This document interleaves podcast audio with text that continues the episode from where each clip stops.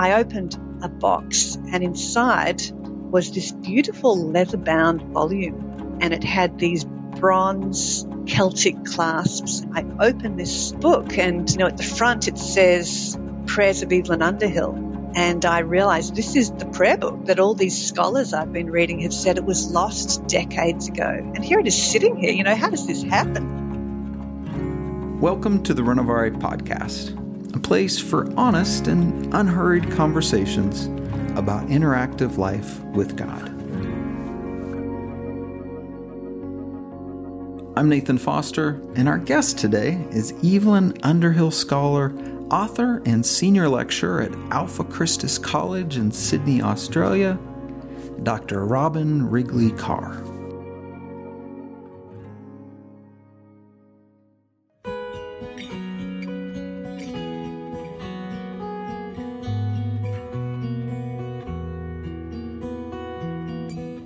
Today's episode is the story of unearthing and bringing to life an important contribution to the contemplative stream.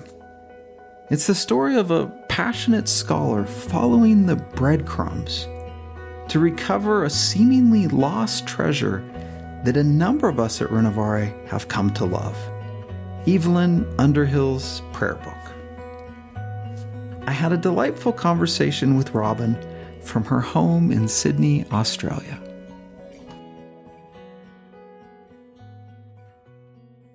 Robin, there's an Australian saying that I wondered if you could help me with.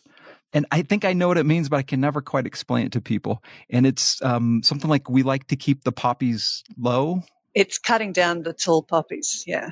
So yes. we, we don't, yeah, it's about uh, not really liking arrogance too much. And so those people who want to try to be the cut above everyone else and look down at everyone else, we cut them down. So, cut them down. Yes. Cut down the tall poppies, yeah. Yes. This was uh, said to me when I was at a, a dinner with people I didn't know, and people were making fun of me. And, and I thought, what is going on? And they said, we just like to keep the poppies low. Yeah, yeah. Okay, there we go. I found it endearing. I don't think they thought I was being too much, but I think they oh, enjoyed making yeah. fun of me. Well, I think uh, there's a certain playfulness in the Australian way, not wanting to take ourselves too seriously, and yes.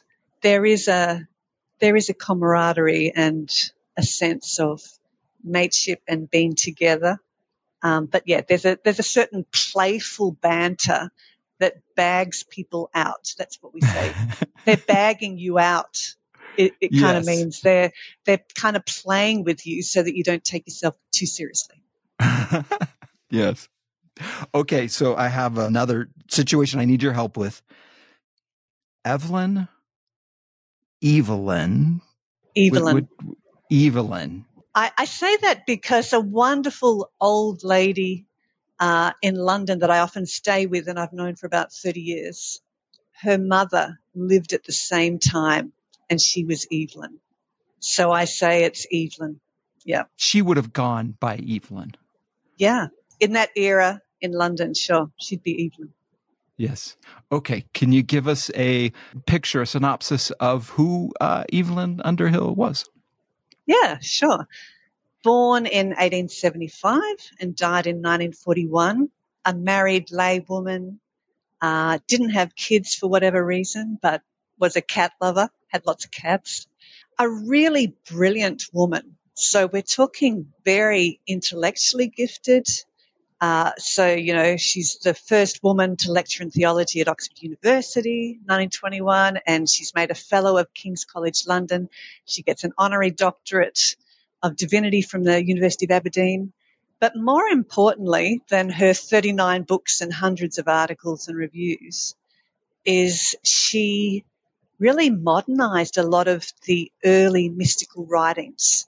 Uh, so she translated things into English. She brought into vogue a whole lot of um, the early writers in Christian mysticism.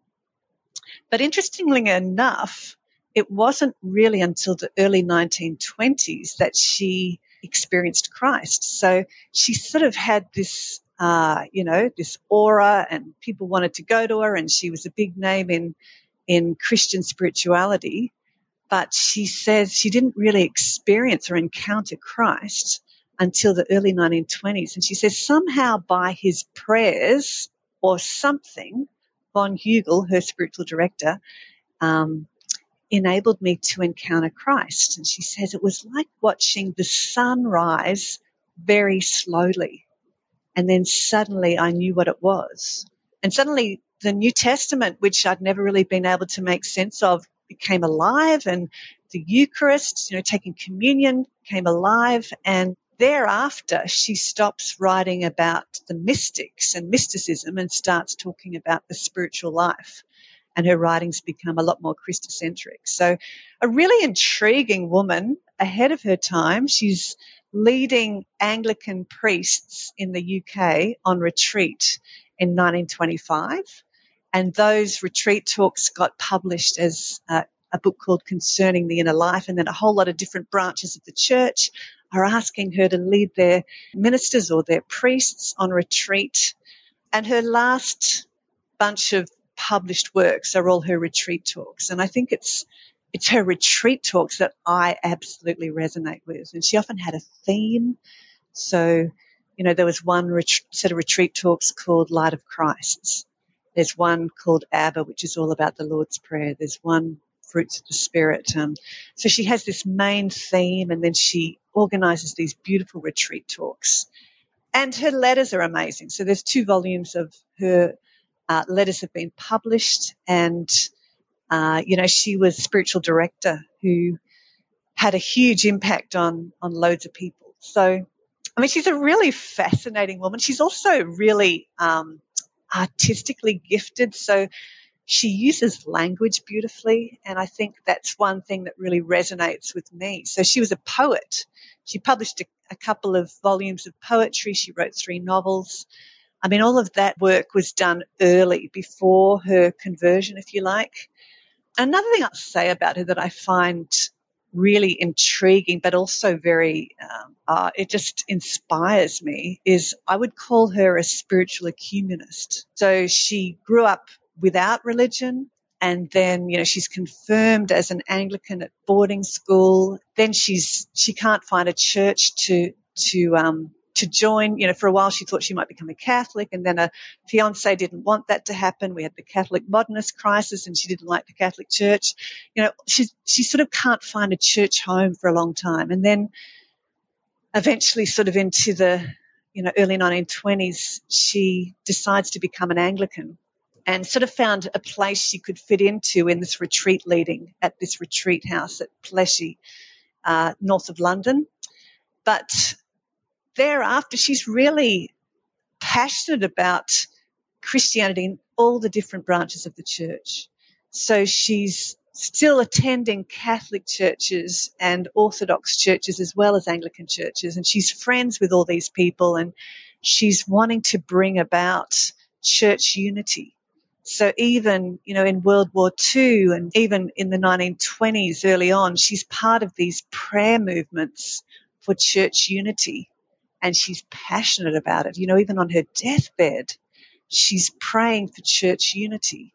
And this whole idea, you know, Jesus' words that they may be one, you know, it's something that she's passionate about. She says, I'm friends with Christians of all brands except when they start hating each other. And I love that. You know, it's kind of, she didn't want her influence to be made smaller by just aligning herself with one branch of the church. And you've got to remember, you know, one hundred years ago, what what branch of the church you're in was a big deal. Right. Um, whereas these days, you know, it's a lot more fluid. The rise of secularism, if people are churching at all, it's a big deal, right? So, so yeah, really fascinating woman. And and on top of that, I haven't kind of said she's spunky. She's she's funny. She's witty. In her personal journal, she talks quite openly about her struggles, and I find that really inspiring and refreshing as well. It's not like she finds everything easy. Uh, she often says she's able to talk about things or teach concepts earlier than she can live them. So, yeah, just a really intriguing woman, and I've really enjoyed getting to know her the last few years. Tell me a, a little bit about her prayer book prior to your visit at the retreat house. Yeah, so in the nineteen twenties and thirties, Evelyn was leading retreats in a few different retreat houses, but primarily in this one retreat house in a little thatched roof cottage town um, called Pleshey, which is near Chelmsford, which is north of London. And the scholars who write about her, uh, they say that she had one book of prayers that she would take when she was leading retreats. So she starts retreat leading in nineteen twenty-four, and you can imagine, you know, she's never led retreats before, so she starts collecting prayers that she can read when she's leading public worship on her retreats. And she collects prayers from all branches of the church, Protestant, Anglican, Orthodox, and she gets some of the big names, big spiritual gurus throughout church history, going from the fourth century to the twentieth century. And these prayers she wrote into this um, prayer book, and, in fact, we find that there were two volumes uh, that she used over the years. Now, when I started researching Evelyn, this is back in two thousand sixteen, I went on a retreat, a research trip, sorry, to the U K, and I was looking at echoes of von Hügel, the guy I did my PhD on, in the writings of Evelyn Underhill. So I end up going to these, you know, posh university archives, and I spend time looking at letters and resources. I'd been at University of St Andrews. I was at Cambridge next. And it was while I was at Cambridge, it suddenly came upon me really strongly. Why don't you go to the retreat house where she led retreats? I knew that um, there might be resources there. I wasn't sure. So I suddenly, you know, as a complete afterthought, turned up at the retreat house, and I was going through boxes of archival materials, and it was in the late afternoon that I opened a box, and inside was this beautiful leather-bound volume, and it had these bronze Celtic clasps, and I thought it was locked, but no, I could open it, and I opened this book, and, you know, at the front it says, in a handwriting that I know is not Evelyn's, Prayers of Evelyn Underhill. And I'm looking at the beautiful calligraphy, red headings, and I realized this is the prayer book. This is the prayer book that all these scholars I've been reading have said it was lost decades ago. And here it is sitting here, you know, how does this happen, sort of thing. And so I'm just so excited, and I'm like, well, I've got to, I've got to get these prayers and write them out, because they're, they're beautiful prayers. And Charles Williams tells us that Evelyn had these prayers on probation. So she would find a prayer from her research, and then she would spend time praying it. And if it resonated enough, it made it into the prayer book. So, you know, this is years of finding these beautiful prayers. So I basically cancelled the week of research I was going to do at King's College London at the official Evelyn Underhill ar- archive. And I started writing out these prayers. And what was incredible was that I can still remember vividly, I was sitting in the in the library, and I was looking out the window at the dovecots, and I'm writing out these prayers, which are often pretty horrible handwriting that you're trying to decipher. And I suddenly looked up, and there above me was this arc of around nine women in kind of old-fashioned clothing, and they're all clapping and laughing, and they're looking down at me and they're clapping, and then they're looking at each other and they're laughing and clapping and smiling and looking down at me, and I'm just kind of like, what is this? And then I remember just looking down and across the room to the left, and I just murmured out aloud, but I'm just little. I'm just little. And it was this sense of being completely overwhelmed that this beautiful book of prayers was here and was just sitting there. It had been set up by God for me to walk in the door and copy out these prayers. And it was it was so vivid, this sense of the cloud of witnesses. That's what came to me. It was like the cloud of witnesses that we read about in Hebrews twelve If you remember, there's this sense of, you know, all these different people who lived by faith. And then we have this cloud of witnesses that are cheering us on as we as we run the race. And I, you know, I don't have visions often. This was just so moving. But um, this sense of these funny old ladies who perhaps have been waiting for someone to find this thing that have been sitting here. Scholars thought it was lost. Yeah. And what was extraordinary was with the prayer book was this letter written by a Canadian-born priest. He basically said, you know, years ago I found this prayer book in an Oxfam shop. This is like a charity shop in the U K. And I was using it for my private devotions. And then I've been cleaning up and I decided to send it to the House of Retreat. So this had arrived in the post in two thousand four. And the warden at the time had said, we can't believe what came in the post. We'll have to do something with it. And apparently it got put in a suitcase for safekeeping where it lay forgotten.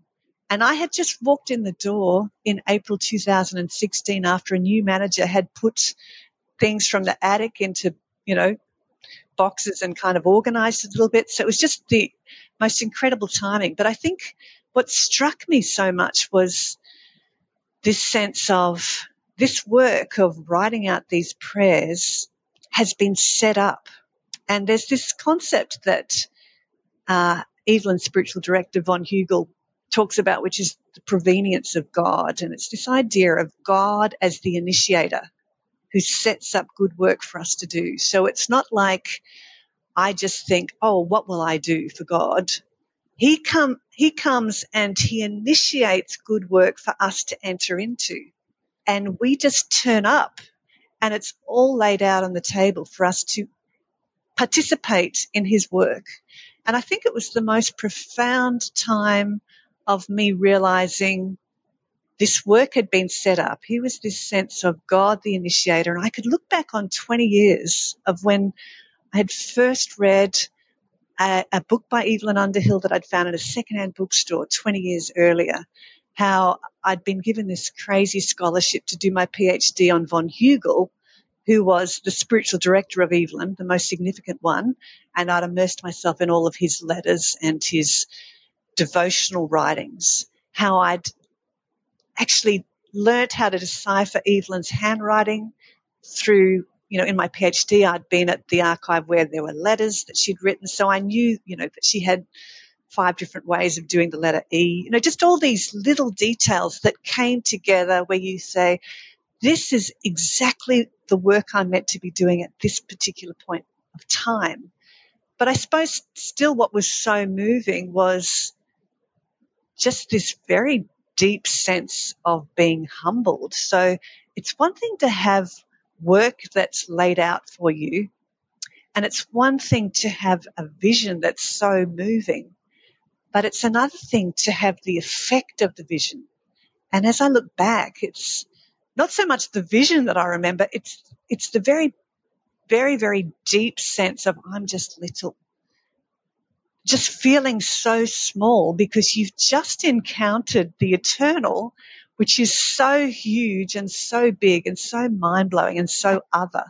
So I suppose, you know, just to participate in this story was incredible, but it doesn't finish here. So I went back to Australia with a draft of sorts, having worked like crazy for a week getting this draft down, and I had some scans of the original. I'm trying to still decipher the handwriting. I went back six weeks later because I um, needed to look at the original, and, of course, the retreat house didn't want me to take the original book home, which is fair enough.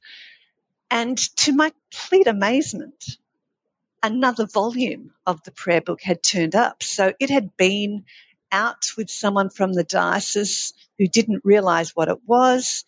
And then I looked at that copy and it had exactly the same calli- red calligraphy headings, the same indexes, and the handwriting, thankfully, was much neater because it was the earlier volume that would have been nineteen twenty-four to nineteen twenty-eight. So I quickly copied that out as well, and then I could see re- repetitions, so I got rid of the repetitions. I modernized the language because I thought these and thous just means you've got a much smaller number of people that can benefit from the prayers. and I put it all together, asked the Bishop of Chelmsford, Stephen Cottrell, who is now the Archbishop of York, can I get this thing published? And he's like, absolutely, this is fantastic. And it was published in January two thousand eighteen by S P C K. So, I mean, the whole thing was just an amazing journey, and the prayers are beautiful. So even as I was copying out these prayers, I was just in this gorgeous state of worship, because so many of them are very, very heartfelt prayers. You can see that the fact that she had them on probation uh, means that she chose really, really good ones. And they're from, as I said, fourth to twentieth century, as well as her own prayers that are very poetic and very heartfelt as well. I'm hearing joy. Yeah. Is this a joyful process for you? Yeah. Yeah, and and kind of a little bit being on a spiritual high where you just kind of, wow, this is this is not happening. This is this is so much fun. This is great. This is, yeah, just Thanksgiving and wow. She does something, I almost want to say bold, but taking a prayer from, you know, some great saint from the fifth century or something and adding her own lines, right? Like making her own contribution to it. I found that really special. Yeah. And I think we need to remember the audience for this prayer book. It's, it's retreatants on, on retreat. So you can imagine that she's chosen, you know, a quote from Augustine or whoever, and then she's writing her little prayer under it because she's going to lead the people in retreat, um, in worship. And this is a working document where you can see sometimes she's cha- she's given three different options for a particular word so that it'll fit in with a particular retreat. So there was one retreat, uh, Fruits of the Spirit, where you can see that she, you know, she gets rid of a word and puts peace or adds patience. And, you know, I, I sort of say, well, I, I bet those changes were made when she was leading that retreat. There's a sense in which, too, as you look at the prayers that are at the beginning of the first prayer book, which I, I should say, too, is is beautiful in in terms of um, its form as well. So it was a hand-bound book with beautiful floral cover and a, and a, you know, a lovely little light blue ribbon. And those sort of details are important too, because she loved beauty. So she loved the beauty of language, and and she loved aesthetics. And thankfully S P C K, you know, they tried to get a cover that echoed some of that first prayer book, and they got this, you know, lovely, I think it's a, a wallpaper print from the V and A or a furnishing fabric. So there's this Edwardian vibe. She's leading the people on retreat. That's the audience. And towards the second prayer book, there are a lot more of her prayers as well. And she's even writing some of these during World War Two, where she's praying for the children that have been evacuated. Uh, she's praying for those people who are dying. I mean, some of those prayers I was just looking at yesterday, I thought they're so um, – they have a deep resonance for the people of Ukraine at the moment, because they're talking about people who are suffering and who are alone and who are weeping, and there are prayers for the dead. That, you know, there's there's a contextualization of some of these prayers in the midst of World War Two. Uh, and some of these prayers for people who are dying, I remember – when my own mum was dying, she had advanced dementia, so she couldn't understand these prayers herself, but they were so important to my dad. They've been so important to chaplains uh, who are working with people who are dying. Uh, so there's a real there's a real mix of different types of prayers, but they're they're beautiful. They're deeply moving.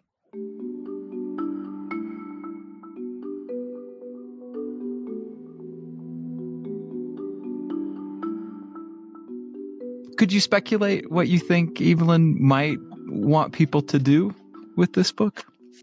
Uh, I think she'd say, don't read it, but pray it. It's very easy. Like, it's a lot easier to talk about prayer than to pray. it's a lot easier to uh, skim read things quickly, because it's what we do with the news on our phone. We just kind of, we become greedy for knowledge and new ideas, but actually earthing these things into ourselves is much harder. And taking something small and chewing on it in the in the way that we do when we do Lectio Divina, it asks more of us. But there's so much more to be gained. There's so much. It's so much more fruitful for our uh, spiritual journeys and our spiritual lives. So I think she'd want us to be praying the prayers, not reading them. And she was really aware of the importance of the spoken word. So there was this sense that to pray things out aloud has uh, more influence on us. And I think she'd want us to take some of those prayers and pray them slowly out aloud so that more of our body is involved. We're, we're hearing, we're seeing, have a posture of prayer and and really just deeply pray them with all of who we are, rather than just quickly skim them for information. That's my guess.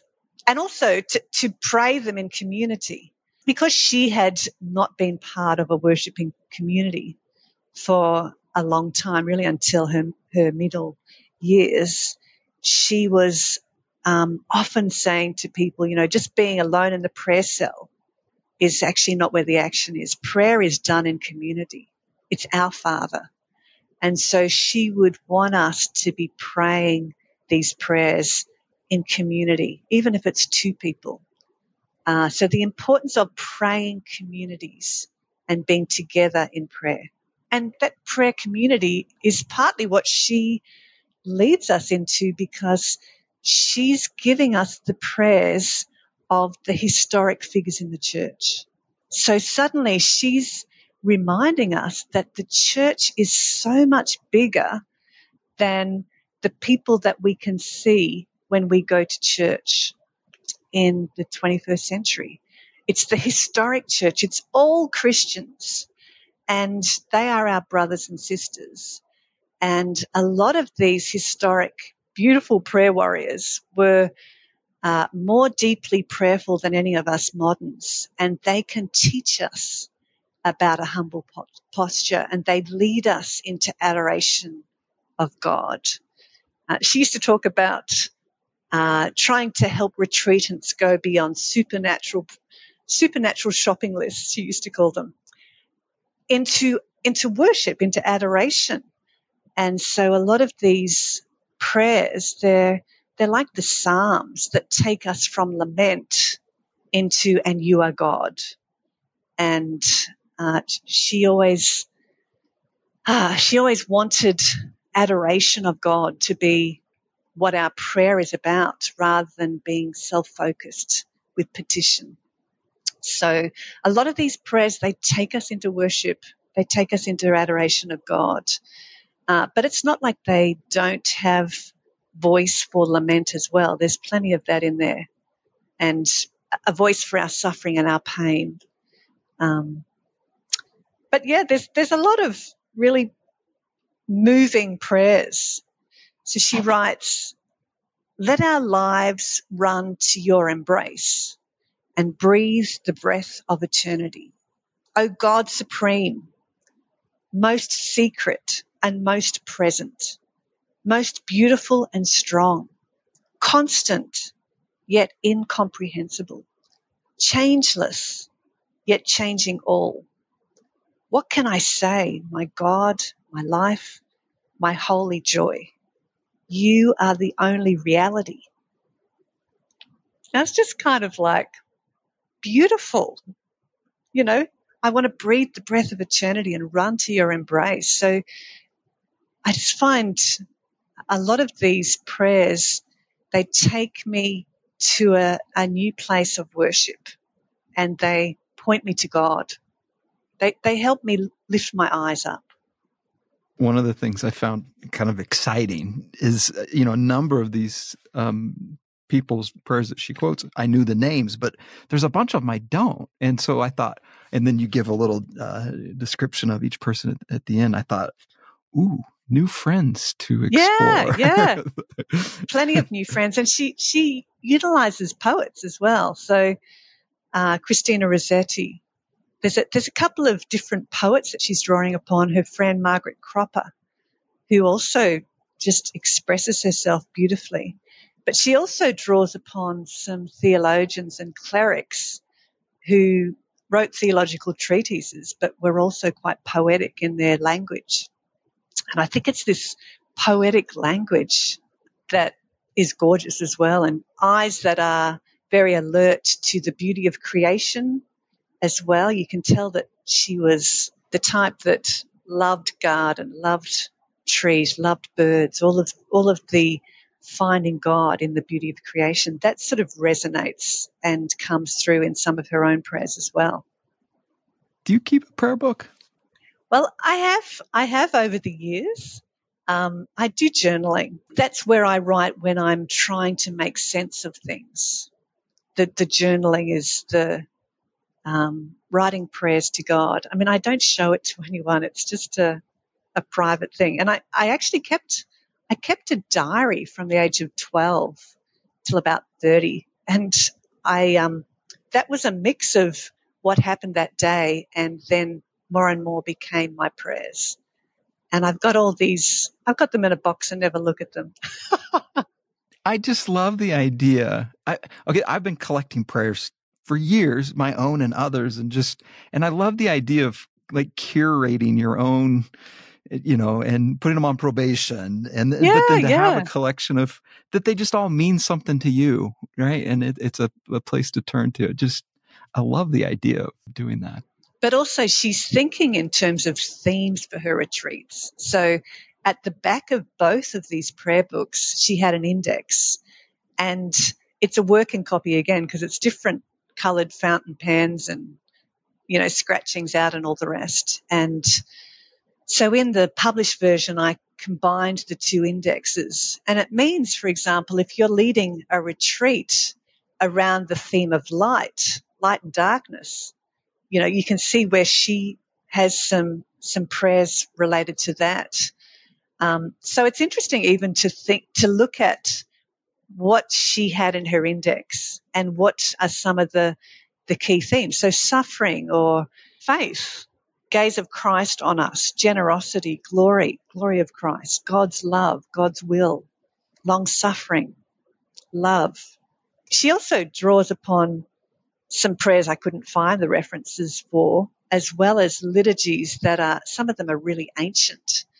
Uh, so in the back of the book, just as I've written about the different authors of the prayers, I've written about the different liturgies, and some of them are, you know, some of the oldest liturgy known in the Western mystical tradition. And so some of those rich liturgies are amazing for us to be exposed to as well in different branches of the church. What has been fun in this whole journey is having immersed myself in her spiritual director first. So generally people who come to Evelyn Underhill's work, uh, they've done their doctorate on her and they've immersed themselves in her, and then they've kind of known about the Baron von Hügel. Oh yeah, that was that was the person that she said I owe my whole spiritual life to him, and he's kind of like an appendage. And the really the really fun thing about this journey is having immersed myself in the Baron first, and then reading her through him means that I see I do see those echoes and those resonances. Uh, because all of us are so deeply influenced by the people that have, you know, fed into us, who have earthed us, who have encouraged us, who have mentored us, who have loved us. And for me, one of those important people was Eugene Peterson, and he was the one who uh, encouraged me to do my doctorate on von Hügel. I asked for three names. I said, you know, give me three names of people who have really impacted you in terms of spiritual formation and who wrote letters, you know, friends from the cemetery, as you say. And von Hügel was the first name he gave me. So I, I went and checked him out and I thought, right, I'll do my doctorate on him. And little did I know that from immersing myself in him and his spiritual direction, I would then, you know, get right into one of his key spiritual directees, one of his, you know, key key women that he really influenced and nurtured and loved. So that's fun in and of itself. The journey, and then I love it that here you get to help bring this back to the world. I'll, I'll just say one other quick thing. Please. I would be hopeless to ever be working in business. Like, I do not think about money at all. But what is crazy is that when I had that vision and that I'm only little experience, it came upon me straight after that.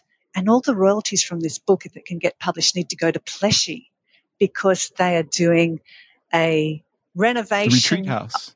Yeah, they're, they're, they're doing a renovation so that there's disabled access. They're doing the lift. They're, you know, all this sort of stuff. Now, I never think about money. That's just not who I am. I'm hopeless at this stuff.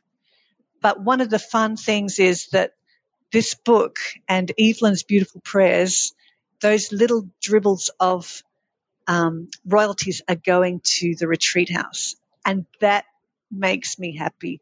Evelyn loved that retreat house. She just loved it, my beloved Pleshey. And it's so wonderful to know that, you know, the book's helping pay, pay for bricks. And I would encourage you, Nathan, next time you're in the U K, have a retreat there. It's a wonderful, wonderful place. All right, you encourage me, because this is a great gift book, right? Yeah. To gift to people. And um, what a cool cause and what a cool work. Robin, thank you so much. Oh, it's been so much fun talking to you, Nathan. Thanks.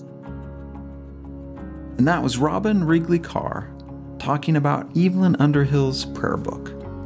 Robin has written two other books about Evelyn, The Spiritual Formation of Evelyn Underhill and Music of Eternity, Meditations for Advent with Evelyn Underhill, which was the Archbishop of York's Advent book for twenty twenty-one. I'm Nathan Foster, and you've been listening to the Renovare podcast. We're grateful for all of you who help make this work possible. You can support Renovare and this podcast with a tax-deductible gift at renovare.org slash donate. Renovare is a Christian ecumenical renewal effort, offering resources and experiences to help people become more like Jesus. You can find a collection of thoughtfully curated articles, podcasts, webinars, online classes, as well as information on events and our institute at our website, renovare dot org. This podcast is produced by Brian Moricon, who also wrote the opening song titled Be Kind. Until next time, be well, friends. Be well.